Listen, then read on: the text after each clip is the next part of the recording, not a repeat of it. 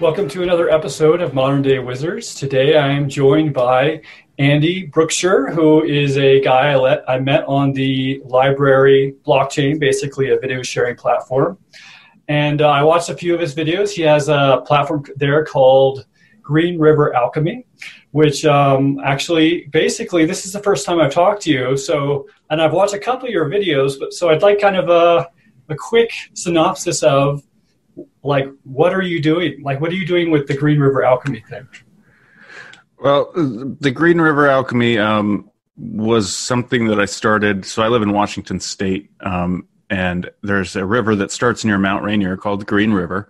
And when I first got the idea for putting together a place for kind of a, a, a place for people to come together to talk about natural law, I thought about calling it the Green River something.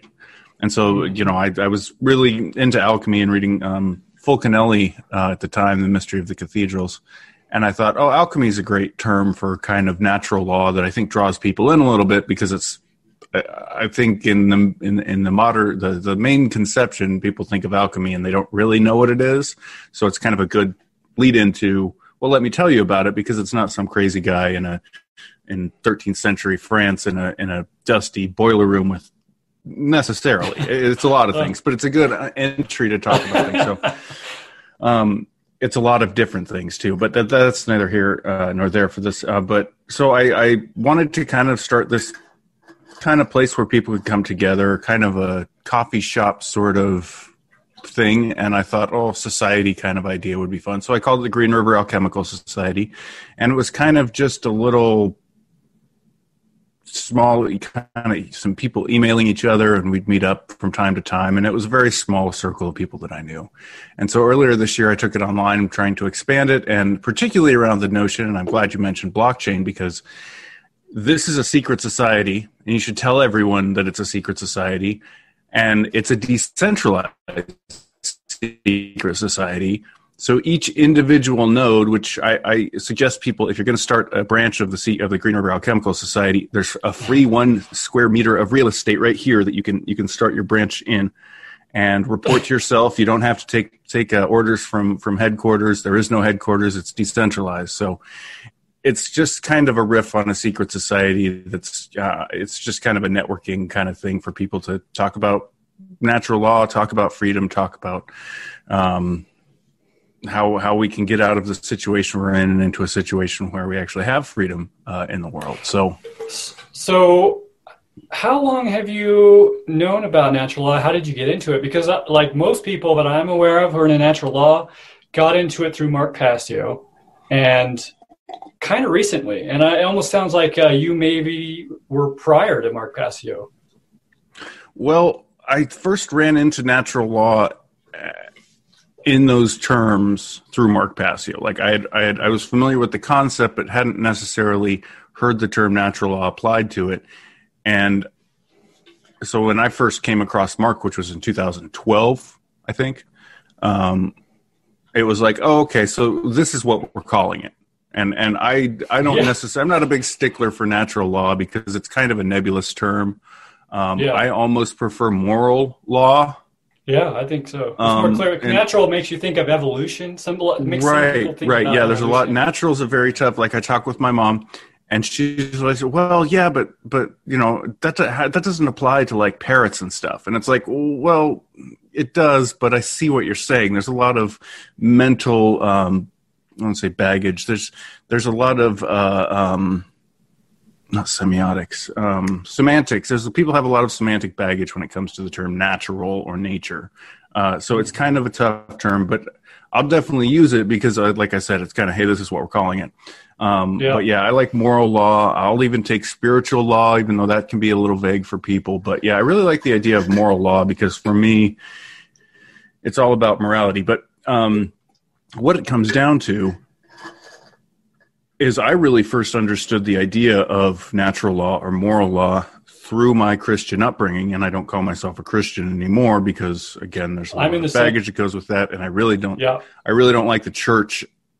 Again, that's why I have a decentralized society of alchemists yeah. because there's no hierarchy, there's no structure, there's no central command, there's no chain of of of pyramidical sort of hierarchy or even you know in the modern church where it's a lot of kind of loose. You got a pastor and maybe got some deacons, but there and there's only sort of a hierarchy. For me, you know, everybody has access to the truth. Everybody can be their own direct link. You don't need some proxy uh, to stand between you. And and so I really understood the tenets of it through my upbringing in in um, Christianity, but when I got to college, when I went to a Christian university and started learning about the history of the church, and I'm a huge history buff, I started to learn some things that made me really question the whole thing. And so I, you know, spent years pushing it all away, studying parts of it, studying a lot of the things that they, you know, I was told, oh, the occult is so evil, never, never look at it. And so I was like, well, I need to know what that's about. And came to realize that this principle, these principles at the center of the spiritual ethos of Christianity are basically the same as they are in a lot of different occult hermetic um, traditions.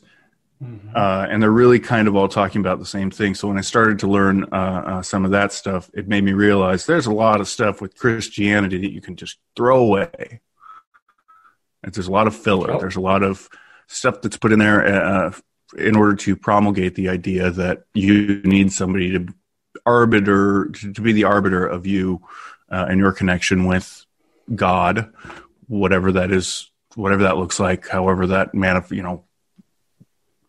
Um, yep.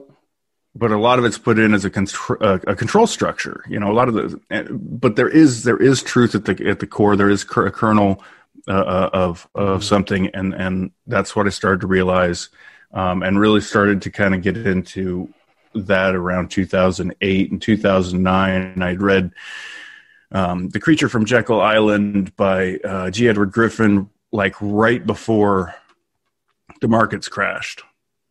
And so it was like, oh. as this was happening, as the housing bubble is exploding, I've just read all these this stuff and come to this information where this is all part of the system, and so really started to see it playing out in front of me um, as far as the control uh, uh, the the nature of the control structure. Um, and mm-hmm. so that really started to help. And then so I started to dig deeper, and that's about 2012. You know, after a couple of years, uh, looking at a lot of different sources, kind of came to Mark's work and thought, okay, he's got a pretty good conceptualization and way of kind of teaching, kind of the cut and dry uh, uh of of yeah. natural law. So, mm-hmm. long story short, cool. my uh, my history is very similar years actually. I grew up Christian. I went to a Christian school in Washington. I don't know if it's the same one. I went to Seattle Pacific. Me too. really? wow. Cool. Yes. I lived in 2001, I, I think 2001. I was there in 2000. I started in fall 2002 and was there to spring 2004. That's wild. Well, Wow, we could have knew each other. I only stayed. I only went there one year, so I, I never would have never met you. But uh, we, That's stayed, too funny. That's Anyways, too funny. So, so basically, you went through this realization of yeah, all these religions and stuff. When I turned up, they're all teaching the same thing. This kernel, natural law or moral law, is present in all of these religions. So that seems to be the thing to understand, not necessarily all of the other details that these religions are talking about. So, what if someone walked up to you on the street and said, "What is natural law?" and you know, you know, they need to get on with their business. They just want to know real quick. What would you tell them? Oh, to try to be quick. Okay. Um, I have a problem with brevity sometimes, especially on this topic, but I'll do my best. Uh, so it, it, I, and and I like I like the kind of the the kind of Socratic method of dialogue. So the first thing I would ask them in response to their question is don't you want do you want to build a better freer world chances yes. are they would say yes everybody says that they do okay mm-hmm. now let's now let's go to that word build if you want to build say a structure a building what do you need to understand to do that? Well, you need to understand some basic kind of physics, but mostly you just need to kind of understand architecture, which encompasses a lot of physics. architecture is to the building of structures what natural law is to the building of a freer world. Mm. So, learning the principles of natural law allows you to have the tools and, and techniques to build a, a, a freer world, a freer life. Um, and, uh, uh, um, you know, if you don't understand architecture, you might be able to get a structure up, but it's probably not going to last very long if you don't understand natural law, you might be able to cobble kind of a life together, but it's not really going to be successful or or um, have staying power in terms of, of, of long term freedom. So that's kind of my short answer. So it's not it's not morality like if you do something bad and no one knows that God knows and he's going to be mad at you type situation. It's more of a it's for your own best interest mm-hmm. to know this and to follow it, not that because someone will be angry or judge you or something. Mm-hmm. Yeah, and and morality is an aspect of it, but not morality for the sake of some outside entity. You know, there's not some bearded man in the sky who's going to wait till you die to punish you for what you've done. The system that God, for the Creator, um, call what you will, has designed creates that negative feedback from an immoral action, and I'll get into what morality really is. It creates the feedback from that action. It might not be direct, you know, you might not have the instant karma of the John Lennon song, but at some point it's going to create a, a manifestation of suffering, and that's essentially the principle. Uh, you know that that if you push against, it's going to push back because everything mm-hmm. kind of has to has to everything is built to stay in a, a find balance to to seek equilibrium to seek balance um, after talking with i know you've interviewed michael david moreno uh, one of the things that i came away with uh, from talking to him and communicating with him is that i think one of the biggest problems that we have in our conceptualization of the universe from the modern scientific standpoint is that everything tends towards disunity, that everything's falling apart, which yeah. may or may not be true. I don't think we have necessarily the long term ability to judge that. What I do know to be true is that everything is seeking an equilibrium. Everything is trying to stay in balance. Everything's moving towards balance. Um, and if that balance ends up looking at some point like disunity or, or, or like something's chaotic, I don't think you're necessarily seeing the full picture. For example, you let a house, you build a house in the woods and you leave it and it gets overgrown. Well, you would, some people would say, well, that's, you know, entropy. That's, that's that going, returning to chaos. No, that's the, the situation around it returning back into harmony, back into nature. Yeah. Things grow. Yeah, mm-hmm. So if your house gets that's overgrown, kind of like a human specific idea of order you know a, a mowed lawn and all that, and that's not really what nature exactly. means by order. Exactly, exactly, and and so yeah, the idea that the idea that entropy is a chaotic thing, I, I think it's a it's a you're you're kind of picking and choosing what your start point and your end point are for a natural system as opposed to stepping back and trying to see a bigger and bigger picture where actually everything's coming back to some sort of balance. Mm-hmm. So, in that conversation with the person on the street, you basically gave them the, the intro, kind of the teaser, and you said, if you know these principles, you know, like if the if the um, the person making the house knows these principles of geometry and physics, for natural law, what are those principles? You mentioned one, which basically sound like for every action, there's an equal and opposite mm-hmm. reaction. Are there other principles? Absolutely, and I'll kind of go the way that I think about it. Um, to and and it, I like to stick with the building concept because we're trying to build a freer world. We're trying to build something in the world, and and we'll get into how things are created. That's part of this, but just the concept of building something is is a good it's a good inroad. We've already kind of started down that architecture and and, and building, um, and so now that we've kind of cleared the cleared the cleared the foundation or cleared cleared space for our building, um, now we're going to set the four cornerstones. Is how I think of it.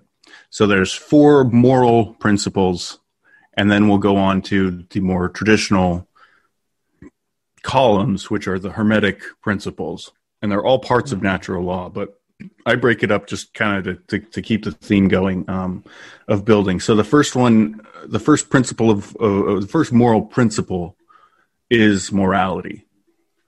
Uh, that's really to me the first cornerstone, um, and it leads into some some of the others, and, and and leads into a foundation where you can start to build upward from there. But morals basically uh, uh, put it this way. So building in harmony with the rules of architecture leads to a successful structure right? Acting in harmony with the laws of nature leads to a freer world. And that acting in harmony with the laws of nature that's morality morality is not doing good because you're going to be judged or because you're going to look a certain way or appear a certain way to yourself or you're going to feel guilty those are all kind of secondary effects morality really is just acting in harmony with the the nature of creation, the the, the structure of um, um, the reality that we in, in, inhabit. Uh, so that really understanding that morality is not some thing, not some list of platitudes or, or ten commandments or twelve commandments or five commandments or you know it's it's it's the it's the kernel of acting in harmony with the things around so you to to to, to seek we, that harmony for yourself. If we look into nature beyond the human world, I mean, basically, what we can see if we're looking at it a certain way is we see things taking life, energy, whatever, from other things in order to continue existing. So, if we're in harmony with nature, it seems like from that perspective that not being moral is actually in harmony with nature. What would you say about that? Oh, uh, being in harmony with. Because a, a lion's gonna gonna eat the gazelle, right? Sure, so sure. That's, that's sort of an immoral action. Okay, all right. I see what you're saying. Um, well it's it's not, um, because the the, the it, in that in that system particularly, lion gazelle predator prey relationship. First of all, the lion has no way of thinking about thinking about hunting. It just mm-hmm. hunts. That's how it sustains life, and you don't see the lion you don't see the lion t- trying to control the entire herd of gazelles, keeping them in a cage and slowly picking them off one by one until the species dies out.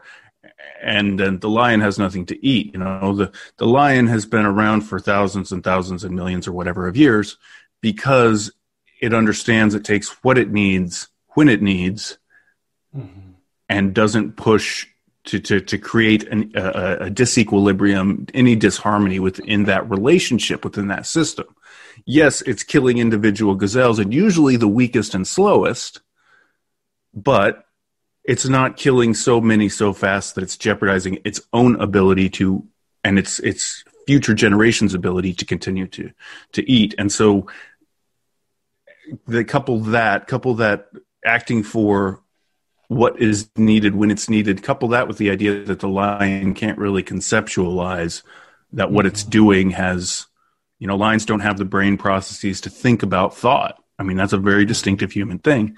And so they're not really capable of thinking about what am I doing? It's so fulfilling so I want, and and I want to make sure we get to all four pillars, but I I want to I'm just we're going to go off on a little bit of a tangent, and I just want to make sure that we don't forget to go back. So basically, I want to understand because this is a common thing that people say when they're defining natural law is the ability to understand that natural law is in effect seems to affect how it works. Do you know what I mean? Like we are affected yeah. by natural law differently than a lion. Mm-hmm. So why why does that? Why is it like that? Well, we have we have free choice.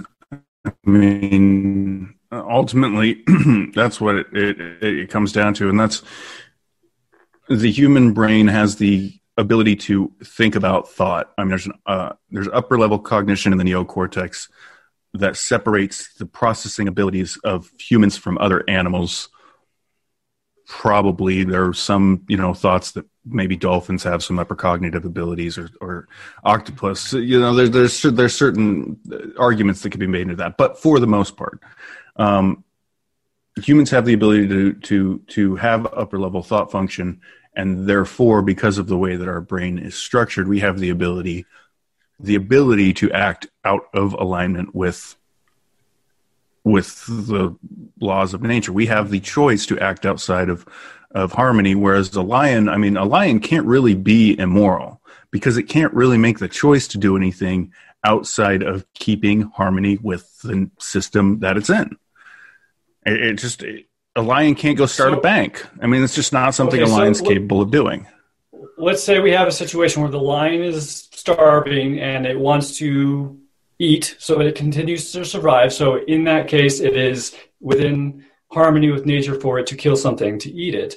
What if I'm starving and my family is starving and I have a neighbor who did nothing to me? Am I justified in going and killing that person and taking all the food that they've hoarded in the same way that the lion is justified? Um, absolutely not. Uh, and that goes back to choice because understanding that you didn't just wake up one day with nothing in all likelihood. Mm-hmm. but you made certain choices brought you to that. And it might have been that you to pick on you because this is that you I'm the one who's gonna you have made certain choices that have brought you to this point.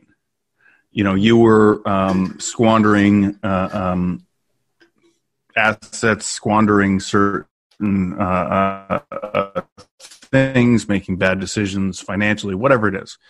Um, either you let that go, or you know the other kind of flip side of that is there's quite possibly a chance that the night before somebody came and held you at gunpoint and stole your stuff. And that you know the issue there is and a lot of people say well if you know somebody came and stole your stuff you should be able to go you know get something back. Well maybe but you have the right in that situation to defend yourself and you have the right to keep that person from doing that with force because what they're doing to you by coming in they're they're committing an act of violence. It's a violation and violation of your right to yourself and your stuff your property the things that you have gained um, you know through work uh, not through theft of others obviously but you have the right to defend that. And if someone comes in to violate that right, you have the ability to stop them from doing that with force, which is violence and force are two different things. Force is just action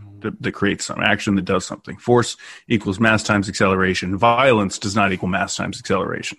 Um, so if someone comes into a situation where they are perpetrating violence on you, you have the natural law, the, the the force that brings things back into equilibrium is that force that says, I can defend you up until the point of killing you if need be to stop you from doing what you're doing. And that prevents you from getting in a situation where you might have to think about now, how do I go steal from somebody to feed my family? Um, just like saying, well, if I go gamble all my money on um, whatever basketball team, football team, whatever. If I go gamble on my money on the Harlem Globe, if I go bet all my money on the Harlem Globetrotters to lose, I don't can't therefore turn around and say, well, now my family's starving. Who can I go steal from? You made the decision to do that. You made the decision not to stand up and defend yourself. That decision has consequences. That cause has effects, and just because that uh, situation happens and you're living in right to go create a new cause to to to bring violence into the world. Hmm. So I, I, still, it's it's still hard for me to. This is just a part that I have trouble with with natural law. The parallels still see, seem the same. The, the, the gazelle has the right to defend itself. It doesn't have necessarily the capability. It has the capability to run away.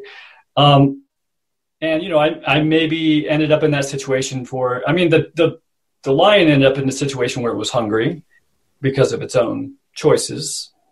Unless we're saying that lions don't have choices at all, um, which I, I assume we wouldn't. And then it's like I don't understand what the difference is between the the lion killing the gazelle because it, otherwise it will die, and a person going and killing someone and taking their food because they'll die if they don't. I don't understand the difference between. I don't understand how the ability to understand natural law makes it different. You know what I mean? Yeah, yeah, and I, I think I think it comes down to. I mean, does the lion have choice? Yes, but the choices are. You know, a lion's not going to sit down and think about how it's going to go about all right, if I go over here and then I go over there and the gazelle's going to move this way, then I'm going to move that way. Right. It's also in the moment. so the choices are also very um, reactive as opposed to pre thought. Whereas the human has the ability to sit down and say, okay, just because I'm hungry doesn't mean I have to go kill. Maybe I just go ask my neighbor, hey, look, this happened if you can give me food for the day i'll mow your lawn i'll do you know what can i do to pay you back? How can i what can we work out? You have the ability as a human to plan then to say okay here's the situation i'm in.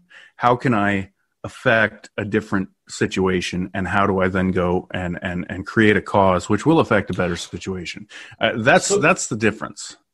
So is is the lion going to have the same effect upon it for killing the, the gazelle? The natural law is about consequences, as I would for killing. It sounds like you might be saying it's just that because you conceptualize, you can see that there's better options, not that it would be worse for you than it would be for the lion. You know what I mean? I think so, and yeah. Um...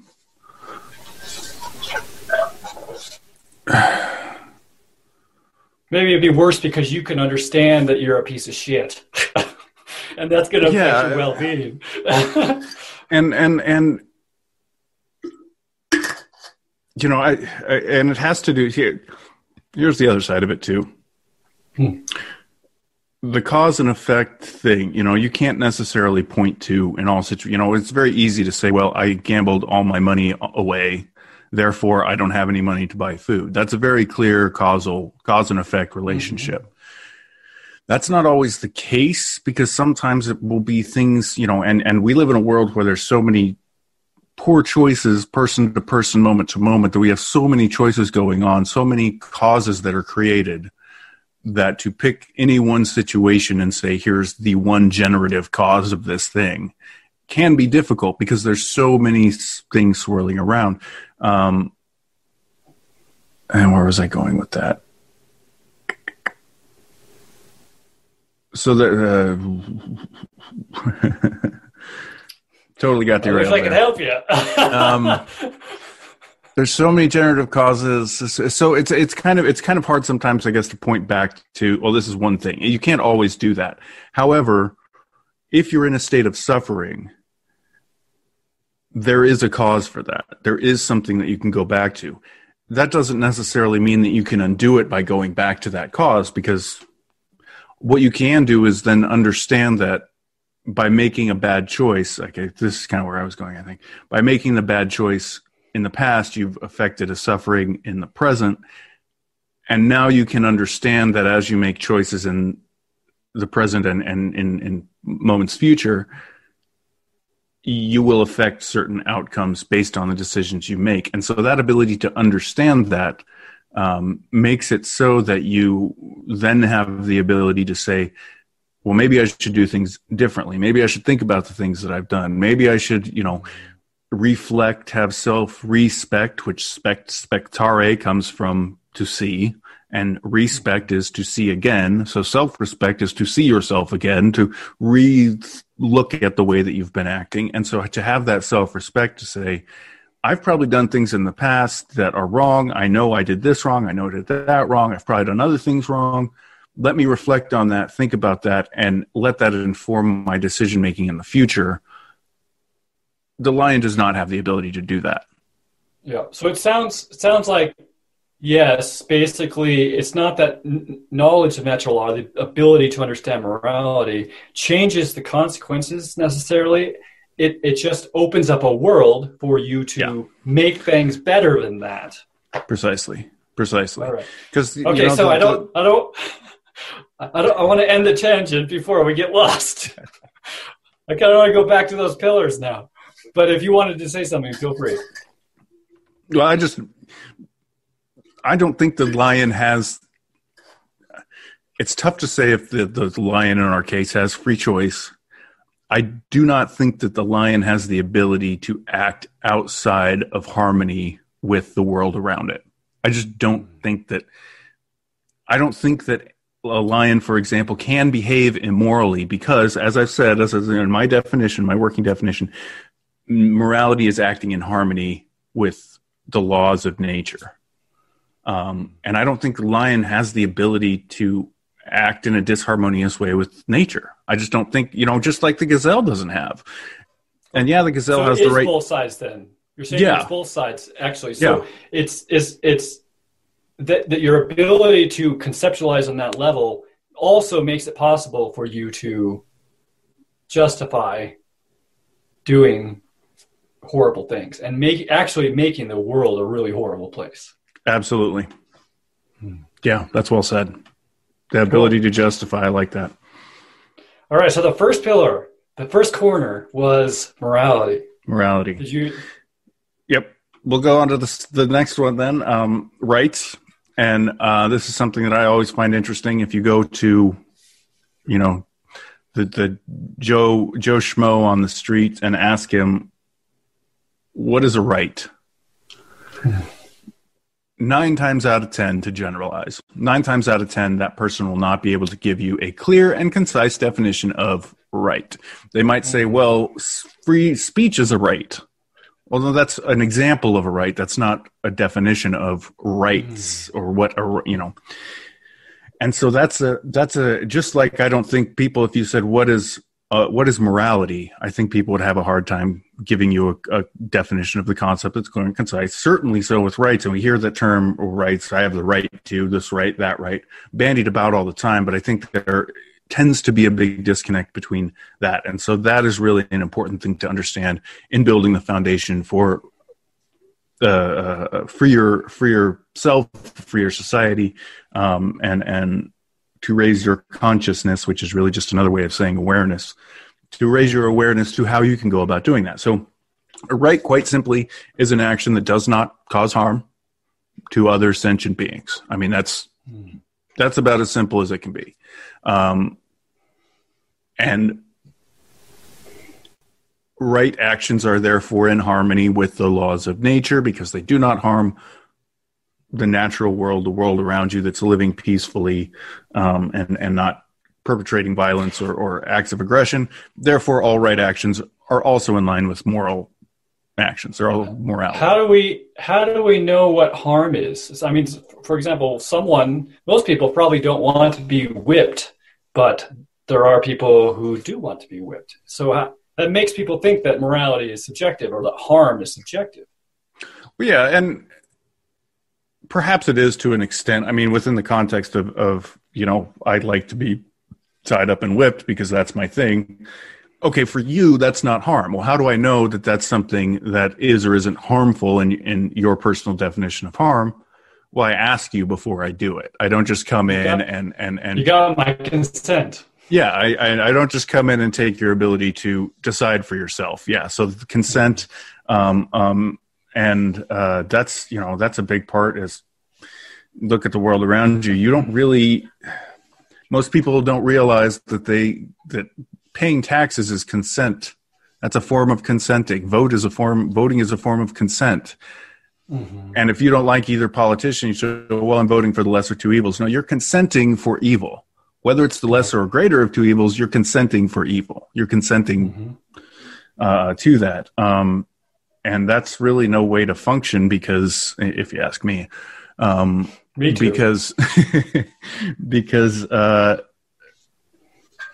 you're you're not i mean there's no voluntary exchange. There's no consent. There's no real understanding. I mean okay so i, I could go into about... the lysander spooner and well i didn't ever sign a contract with with the government. You know some some long dead guys from 175 years ago signed mm you know 60 eh, 91 of them or whatever put their name on a piece of paper that was basically a contract with nobody.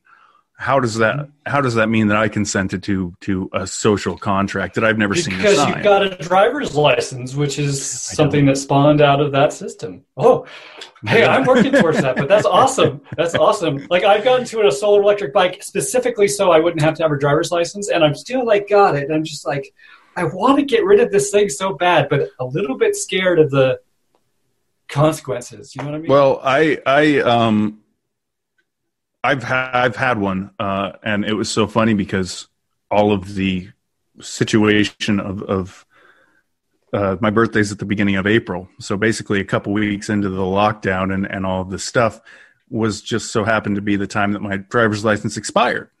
Oh, and as I saw this stuff happen, I was like, "There's no way I'm renewing this. There's no way I'm. I'm consenting to go back to that uh, system." And it was already kind of like, "Man, I don't really know. I haven't had a passport in years." Um, which I would actually be more inclined to get a passport because you can get a passport with more. You can sign your passport contract and say, "I'm signing this with a no consent duress." There's right, a little exactly. more wiggle room for that. Um, driver's license is a pretty hard contract to do something that. Well, what what I do is I basically on my website I have a, a site a thing where I say anywhere that I'm you know basically claiming to be an American citizen, which is a member of the organization, I'm doing so under duress because yes. you know, someone is saying I can't travel freely unless I have this thing. And what will happen if I try and travel freely? Well, you'll point a gun at me, and say I can't come over there. All right, I'm under duress now. So mm-hmm. I'm free. I'm not actually yes. a member of your organization, but I will get a freaking passport or whatever. All right. Anyways, we got off from consent. So that's fine. How did we get to consent? to rights. Um, and and yeah, uh, right is an action that doesn't cause harm. How do you know if an action is causing harm? Well, you seek consent. You know, you don't just go. All right. Assume that your neighbor's going to want to trade his goat for your pig and therefore you go take his goat and leave your pig, that's that might be harmful to him. He might have had certain plans for the goat, and that's his property anyway. You have to get the consent so what, before you. What is the level of things that we can consent about? Like, it may be annoying to me that someone wears pink shoes. It may be harmful to me. I feel physically, psychologically distraught by your pink shoes. So, I mean, how do we define the line there?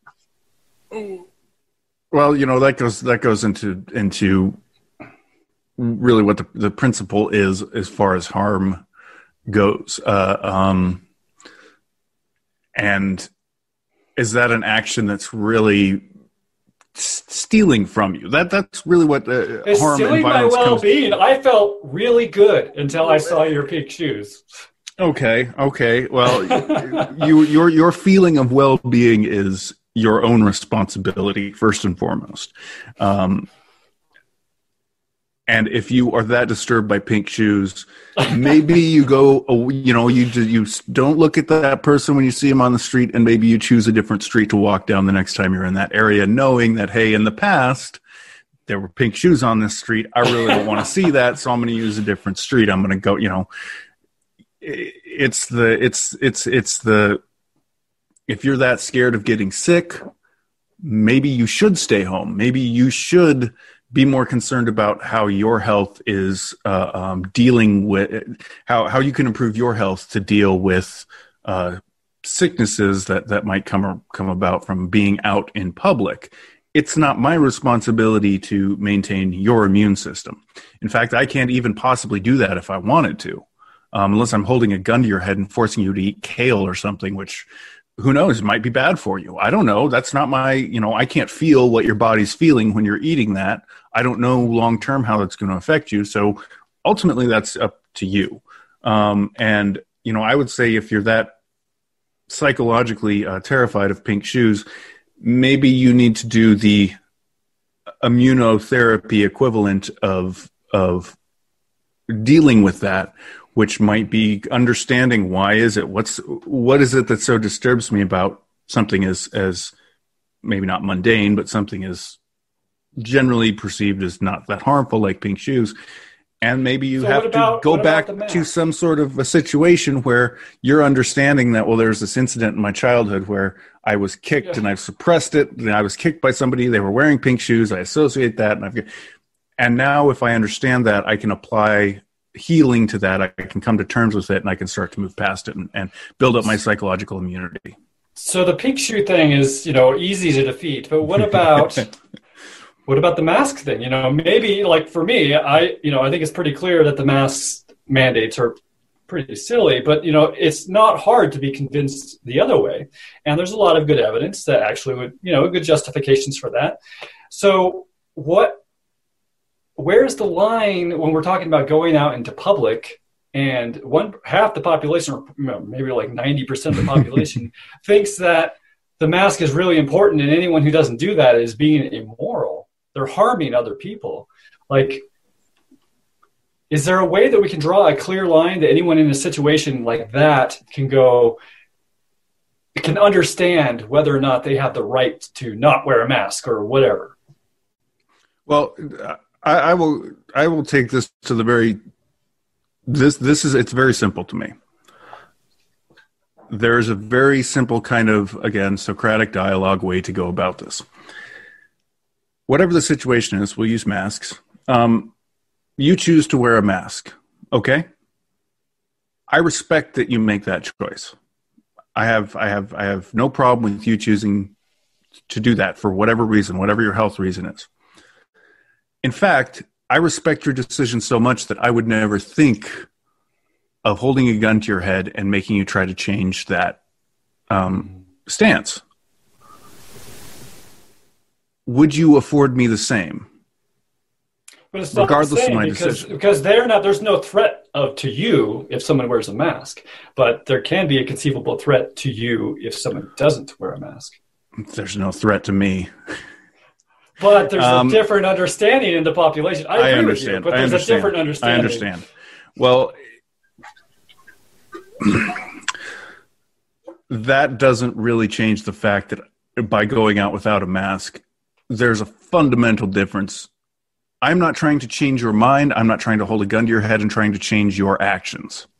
Hmm but by saying that in order to if i go out into public without a mask i should have a gun held to my head until i put that mask on. That's the fundamental difference. Mm-hmm. and am i really a threat to you? Or are you you know are you just not taking the responsibility for your own immune health? Are you not taking the responsibility to uh, understand that there are different ways to go about not getting sick to to recover from sickness. Um, th- to me, it's a huge, you know, all right, all right. So if I have to wear a mask, first of all, you think that I absolutely have to wear a mask or I'm putting everyone's life in jeopardy. Let's let's let's let's uh, let's people's court this. Make your case and prove it beyond a reasonable go. doubt. Prove give me evidence. Don't give me. Well, Anderson Cooper said, "No, I don't care about what some puppet on on some some show said. I need I need facts here. You right. know, let's let's let's Perry Mason that's this. The whole that's the whole like mistake. I don't know. I I don't know if I want to call it the the mistake a mistake that the left makes, but it's basically they're giving up on this idea that if you're going to say that I need to do something differently, that has to be because I'm harming someone. And if you're saying I'm harming someone, you have to prove it. Otherwise, you're slandering me you know, basically. Absolutely. But it's like yeah. something that the people just miss. And there's yeah. no way that they're going to prove that. In fact, there's all kinds of evidence that non-symptomatic people don't even spread the disease. And and the mask is being worn not to protect you, it's to protect other people theoretically. But we have scientific evidence that that doesn't work. So why are we wearing anyways? And in fact, and in fact, you know, even even a certain head of a certain um, national organization uh, who's been deeply uh, embedded in all of this, uh, who I'm not saying is Dr. Faustus, but his name is similar, and there's a lot of deal with the devil kind of stuff, if you ask me. Um, uh-huh. He wrote a paper, what, 12 or 14 years ago that said in 1919, the Spanish flu, a lot of people that died actually died from wearing a mask, which then contributed to bacterial pneumonia, which was different from an influenza uh, side thing, side thing. I actually went and read that article. I didn't read the whole thing. I, you know, I kind of read the synopsis or the whatever that thing. Mm-hmm. The, mm-hmm. And they didn't talk about masks. I did a I did a control find on the article. There's nothing about masks in the article. Uh, have you actually read the article? Yeah, I've read the study. Um, actually did a report And then they talk about masks? Uh, they talk about yeah, they talk about face coverings. They talk about um, All right. So they talk about bacterial pneumonia, which is a when you get they into the idea it- when you get into the idea of face covering. bacterial pneumonia is a is a closed system disease. You know, you don't really get bacterial pneumonia out in the world. Um, generally, in the modern day, if you're getting bacterial pneumonia, it's from staying in a hospital room for an extended period of time, and it's staying in that closed system where bacteria have the ability to reproduce more readily than if you're going in and, and treating things with natural antibacterial uh, things like vitamin D from the sun has actually got a lot of uh, antibacterial properties, um, and and just general, you know, and of course the hospitals with the food that they serve, you know, there's um, very little healthy about hospital food. I know. It's, I don't understand it. It makes no sense. Well, it's it's not a it's the, the, the hospital food. It's just like, I thought we were trying to heal people here. You're feeding them hamburgers and french fries and, and jello. Jello. Yeah, Jello's a huge grade All right, grade E animal gelatin. Mm. We're like 50 minutes in, and we got two more pillars to go. So And then the first seven pillar principles. morality. Second pillar, I don't know if we're going to make it, man. That's all Uh, right. Third one, third one. Third one- no, no, second one sorry, it was right. And then moral morals and and rights uh, the the third one is um now we're starting to kind of build an understanding of of how we deal with information and input um and the kind of classical method to do that and something that will help you help you uh, in your foundation understanding morals understanding rights and then just understanding how you understand um, is what's called trivium methodology which is very simply understanding that there's a system for acquiring and dealing with information with with inputs from the outside world where you have an input coming in you analyze it you process it and then you put something out into the world. And and it has to do with the flow of energy. You know you you have to receive you also have to then balance in your own self and then you have to uh, continue the flow of of energy. And as far as information goes this is kind of the process. And and that's you know you can see it in, in many different systems. For example computers are a good modern example where you input something into the computer it processes it and then it gives you something in output. Um, and so that's a kind of a good parallel um, um, for people. But trivium it sounds like a you know this oh my gosh what's that? It's what are we in a Greek school from you know 300 BC? Well, yeah, they did teach it back then, but um, it's just very simply understanding that you have to take in as much information from a varied and eclectic and wide variety of sources. You have to apply that. You have to think about it. You have to compare it to other information, and then you have to move that into an output.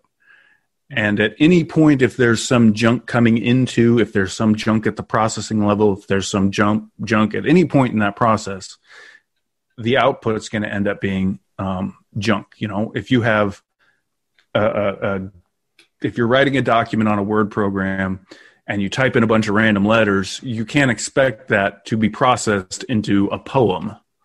Hmm. Just like if you have a program that works terribly and you write a really nice poem, but it the the, the program is totally garbage it's going to randomly put those letters in an order when you print it out that's not going to make sense so just that's just kind of an illustration but that the, the trivium methodology is really just a way of coming to a better understanding of how you are processing and thinking about and and dealing with the information that's and inputs that are coming from around you and a big part of that the input a big part of the input part of that process is the varied and eclectic variety of sources.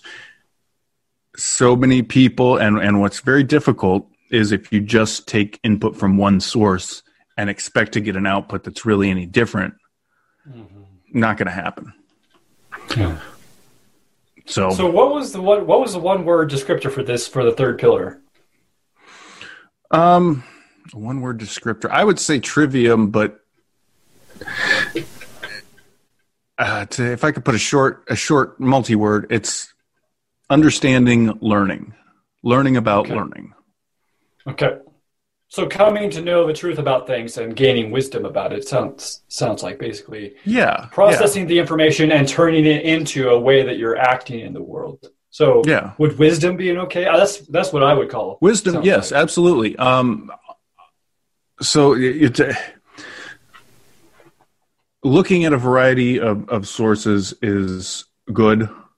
Um, going to find that information that's that's that having the care having the attention having the drive to go find the knowledge um, is in its own way a manifestation uh, uh, of wisdom. But you get the information and then it becomes knowledge. And then when you go to act on that knowledge that's where you can have wisdom. Wisdom is the active part of that system. And so yes certainly striving towards acting in a wise fashion and acting in wisdom that's the ultimate goal and so yeah, I would say that very much about wisdom in that in that situation. That Sweet. Method. What's what's pillar? What's the fourth corner? Pillar, and and so now we're going to go kind of up one level as far as understanding. Now we're kind of understanding how we can process information. Now we have to kind of internalize and and so this is the unity consciousness or just the awareness, just the self awareness principle. Understanding that within everything particularly within the human mind, um, there is kind of two sides. There's kind of two roles. There's kind of the let's go out, you know, let's let's um, um, actively, you know, go put this you know thing down. Let's let's start to build this. We put this stone down, then that stone down, then this stone down. We analyze. We make a logical assessment of how we go do stuff in the world then there's also this you know let's bring everybody together. Now that we've built this structure let's bring people in and let's unite people and and and, and let's think about the whole system. Okay uh, uh, there's this building but then there's also this building over there. And and how do we kind of unite and and and and bring everything together? Mm. it's logical analytical and then it's holistic and syst- systematic. Not systematic but um, the holistic kind of uh, systemic. Systemic, no, yes. Systemic. oh, okay.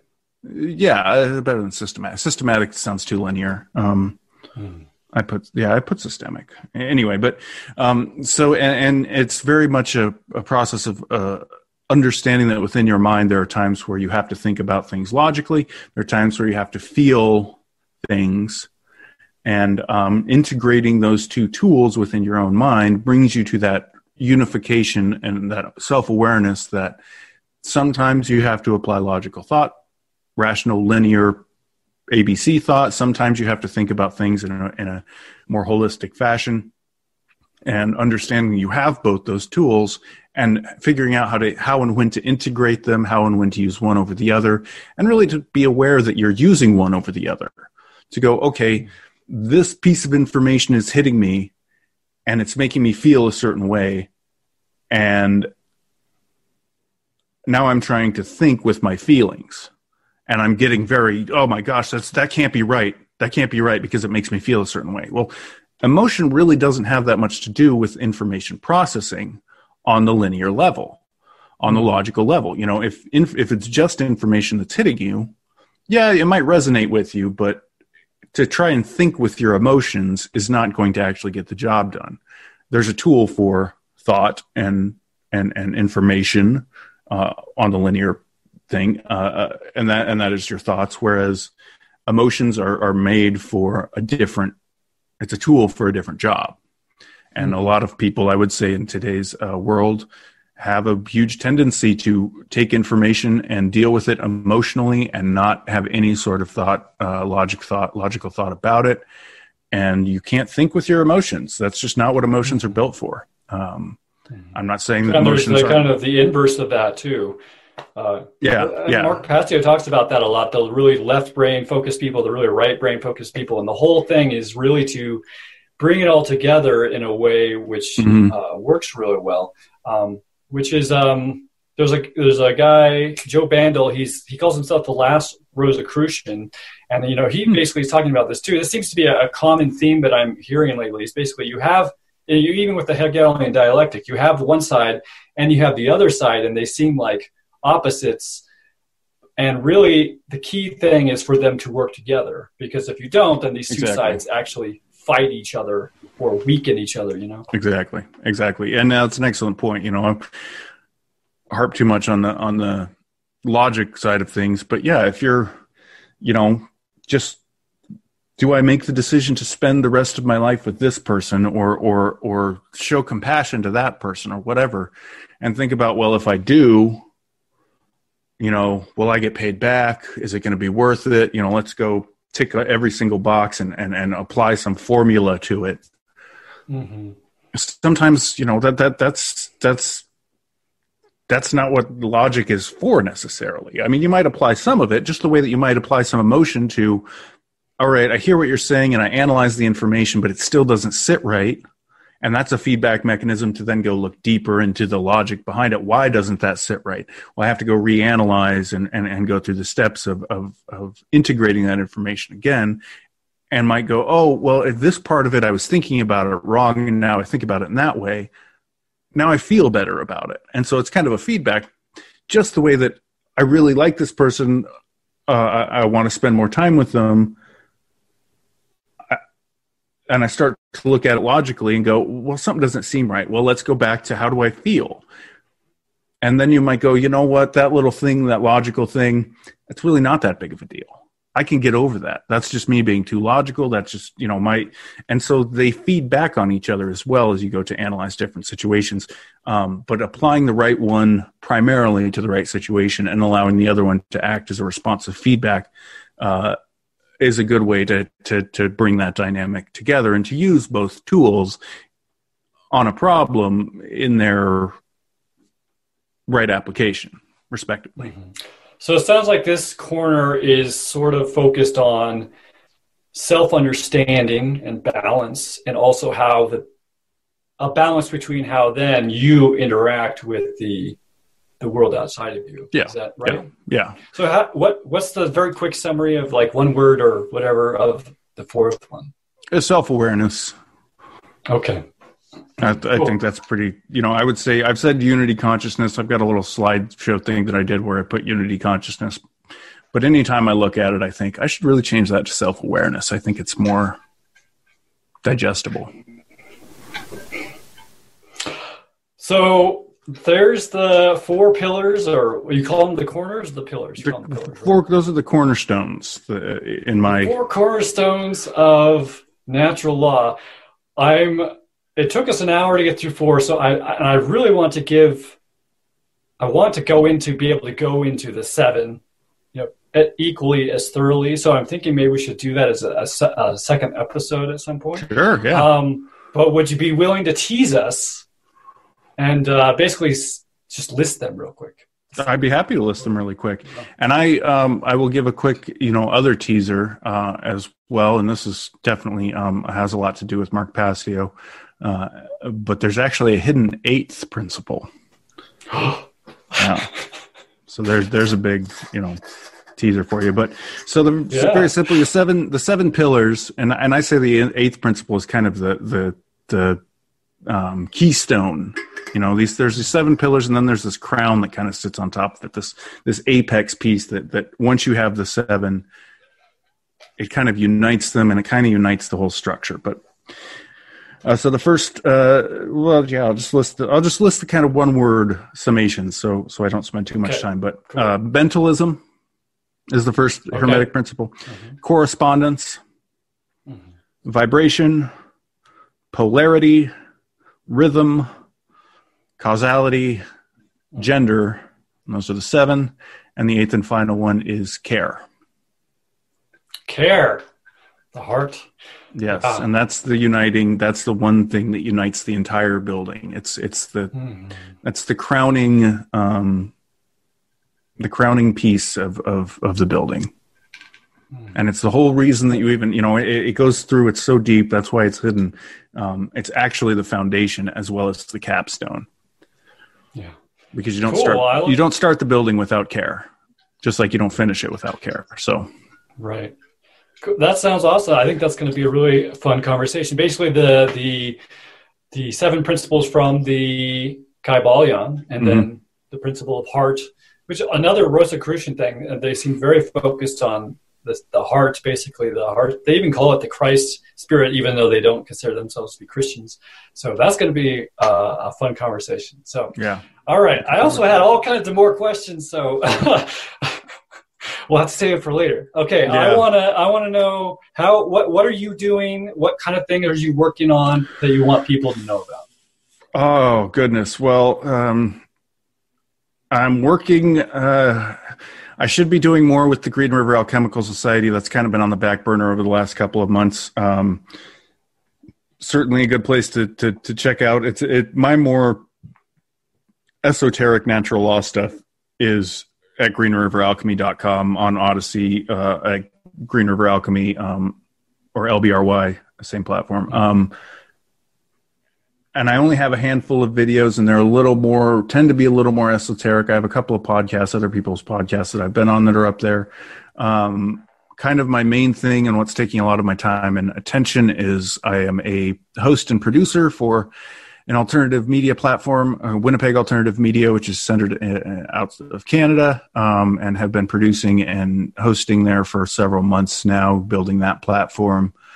Um, and so that's been a really great experience. And I have a show on Wednesday mornings. It's 8 a.m. Pacific time, 10 or 11 o'clock on the East Coast.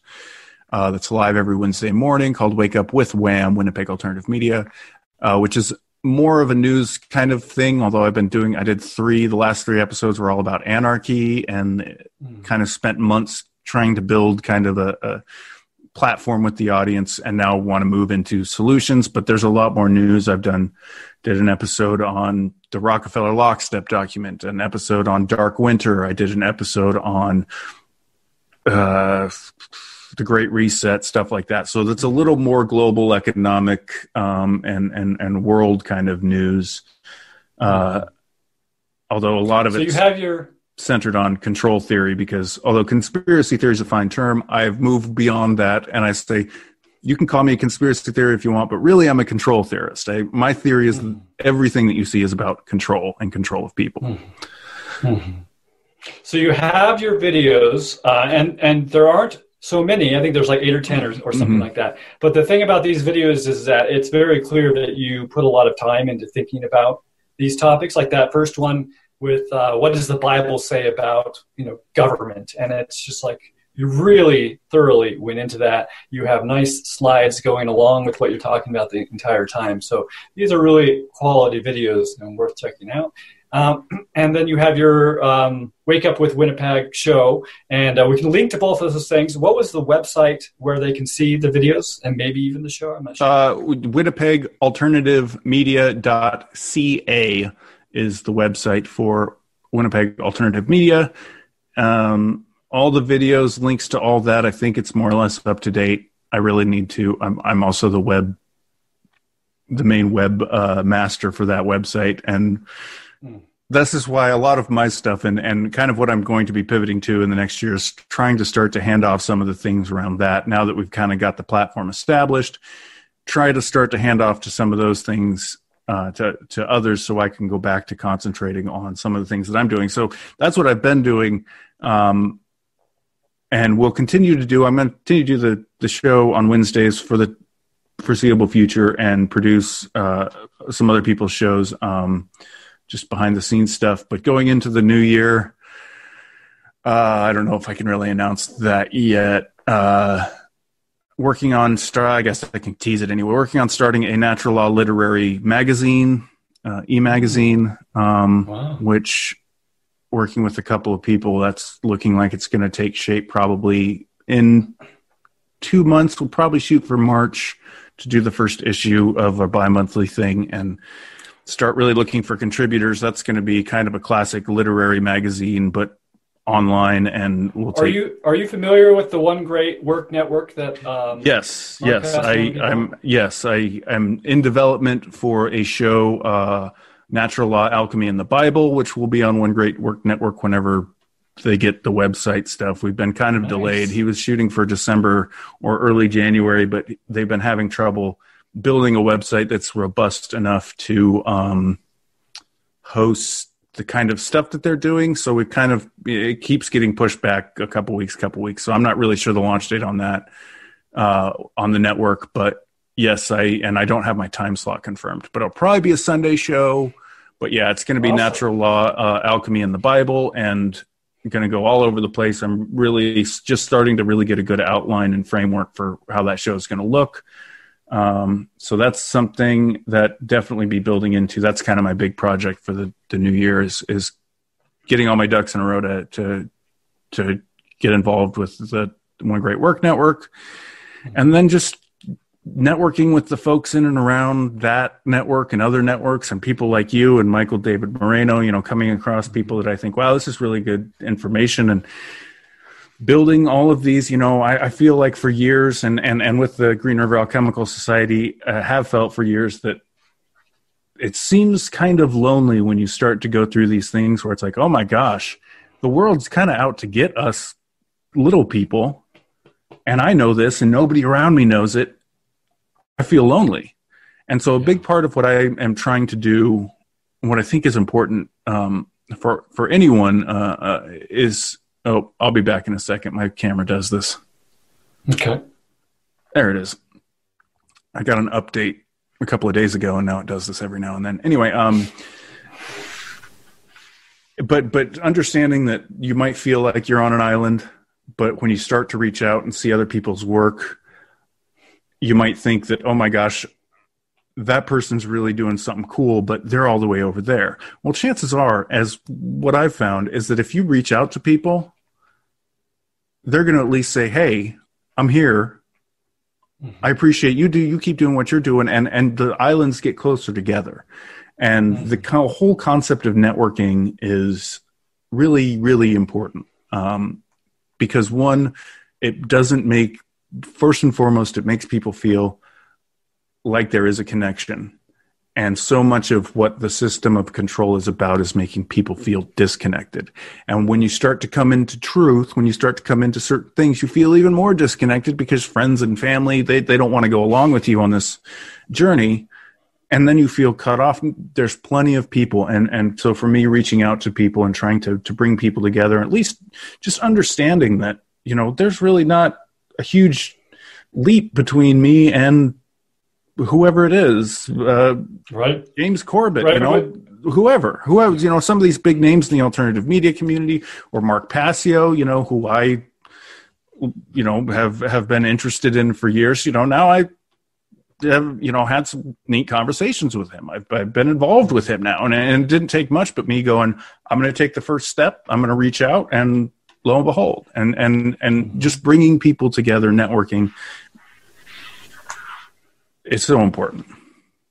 Yeah, I agree. It, it could be pretty dark when you're mm-hmm. losing everyone in your life, and uh, every time you try to tell someone something which is pretty obvious, really, and they're like, "Oh, what?" Blah, blah, blah, blah. It's just like, "Oh my gosh, humanity! Oh my gosh!" So yeah, coming together and finding people who you know it helps with you psychologically but it also helps us strengthen ourselves mm-hmm. as a network and help solve that problem of the mm-hmm. fact that everyone else mm-hmm. is pretty, you know, clueless about a lot of things.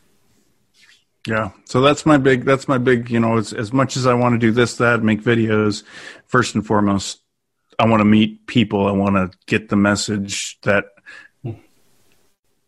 yeah, it's about waking, waking people up, which I'm getting so sick of that term, but that's another story. Um, it's about communicating information to people but it's also very much about understanding that people who know certain things are out there and want to connect with other people who know these things. Like there's this desire and that that ability to communicate lessens the feeling of loneliness while increasing the the the, the light that the you know all these torches coming together are going to burn brighter. So Totally. That's really what I'm going to focus on as much as anything uh, in the coming year. That sounds, that sounds great. Sounds like the perfect thing to focus on. And I'm looking forward to checking out your Winnipeg show. do you actually have uh, like recorded one? Yeah, yeah. I've, I, I, okay. No, I, they're all back there. Like I said, they're all on the. Um, there's an Odysee channel which you can link to through the website. But yeah, WinnipegAlternativeMedia.ca is the hub for for all things. There's several uh, shows, um, and they're all archived on the website. Uh, you can watch from the website. You can link to the Odysee YouTube channels, whatever you want, but they're all they're all very findable. Cool. All right, Andy, thanks for coming and talking to us about well, natural law, and I'm really looking forward to going into those seven principles next time. So I'll see you then. Yeah, sounds great. Thanks for having me. Yeah.